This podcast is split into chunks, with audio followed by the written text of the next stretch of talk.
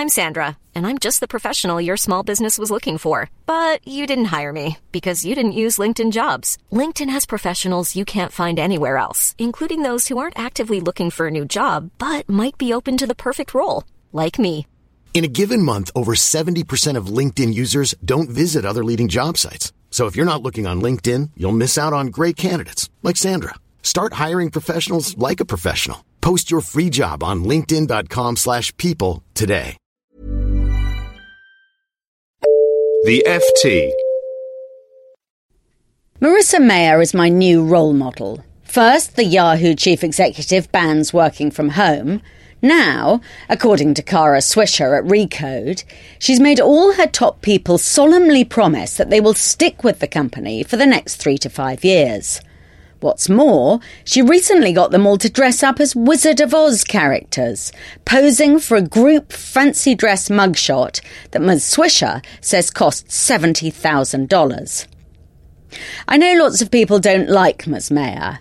Yahoo shareholders can't be all that keen on her, given that the share price is down by about a third this year. She's also offended an entire generation of young mothers who deplore her plan to return to work at once after the birth of her twins. At least on the latter score, her detractors are being silly. How much maternity leave a powerful woman takes should be of no interest to the rest of us. If she wants to spend a lot of time tending to her double helping of new life, that's okay. If she wants to be firing off emails from the delivery room, that's okay too, as long as she doesn't force others to do the same. Why I like her so much is because she does unpopular things that are much needed in the modern corporate world. The get out of your pyjamas and into the office edict was the most valuable corrective to permissive corporate life I've seen this millennium. Working from home is bad both for companies and for workers, and she was brave to stamp on it. Her new scheme to get executives to commit to Yahoo strikes me as almost as daring and just as necessary. When the story came out last week, my FT colleagues hooted with scorn and said the move was born out of desperation, a pathetically feeble way of trying to prevent the rats from leaving the ship. They pointed out that promises are worth nothing, and in any case, Ms. Mayer herself is unlikely to be in the job in three to five years' time, so she's in no position to be winkling long term promises from anyone else. These are powerful points, but I still think she's hit on something big that other chief executives should copy.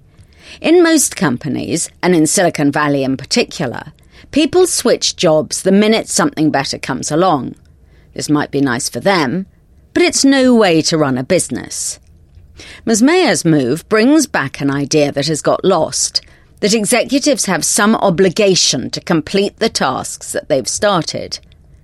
It seems to me perfectly obvious that if you're a CEO trying to make big changes, and you have a team of overpaid executives who are meant to be helping, you need to do everything to make sure they stay put.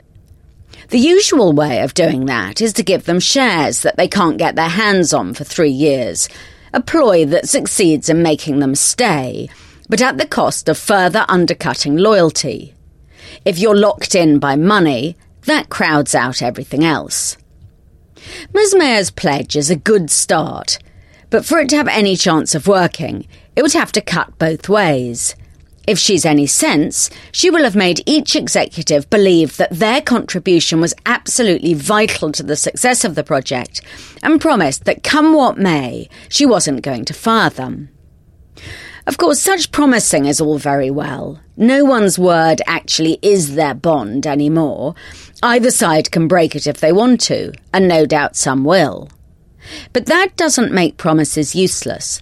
They set expectations and they lay on moral pressure, which means that when people break them, there will be a perfectly appropriate chorus of tut-tutting. And that's the power of the whole thing. Pledges might be unfashionable, but humans dislike disapproval as much as they always did. Justifying her third move, making her entire senior team dress up as Wizard of Oz characters in a ludicrous, pricey charade, is a little more tricky. Fun by fiat is one of the most dismal things about corporate life, And this is a particularly gruesome example of it. The picture of Ms. Mayer herself, looking menacing in her brown Dorothy wig, is as embarrassing a corporate portrait as I've ever seen. But on closer inspection, this too turns out to be a stroke of genius for the motivational effect it is surely having on the company's 11,000 employees. Pictures of your bosses undergoing ritualistic humiliation can serve as useful lightning conductors. What better than when feeling angry than to look at them variously as cowardly lions and tin men and pigtailed girls from Kansas? This benefit may or may not have been the intended one of the $70,000 photo shoot. But no matter. I have committed to Ms. Mayer as my new role model, and I'm staying loyal to her, and I'm going to last the distance, as long as she does. If you enjoyed listening to this, you might like to try our Hard Currency podcast presented by me, Roger Blitz, the FT's currencies correspondent. Each week, I discuss the main talking points in the markets with experts in the field.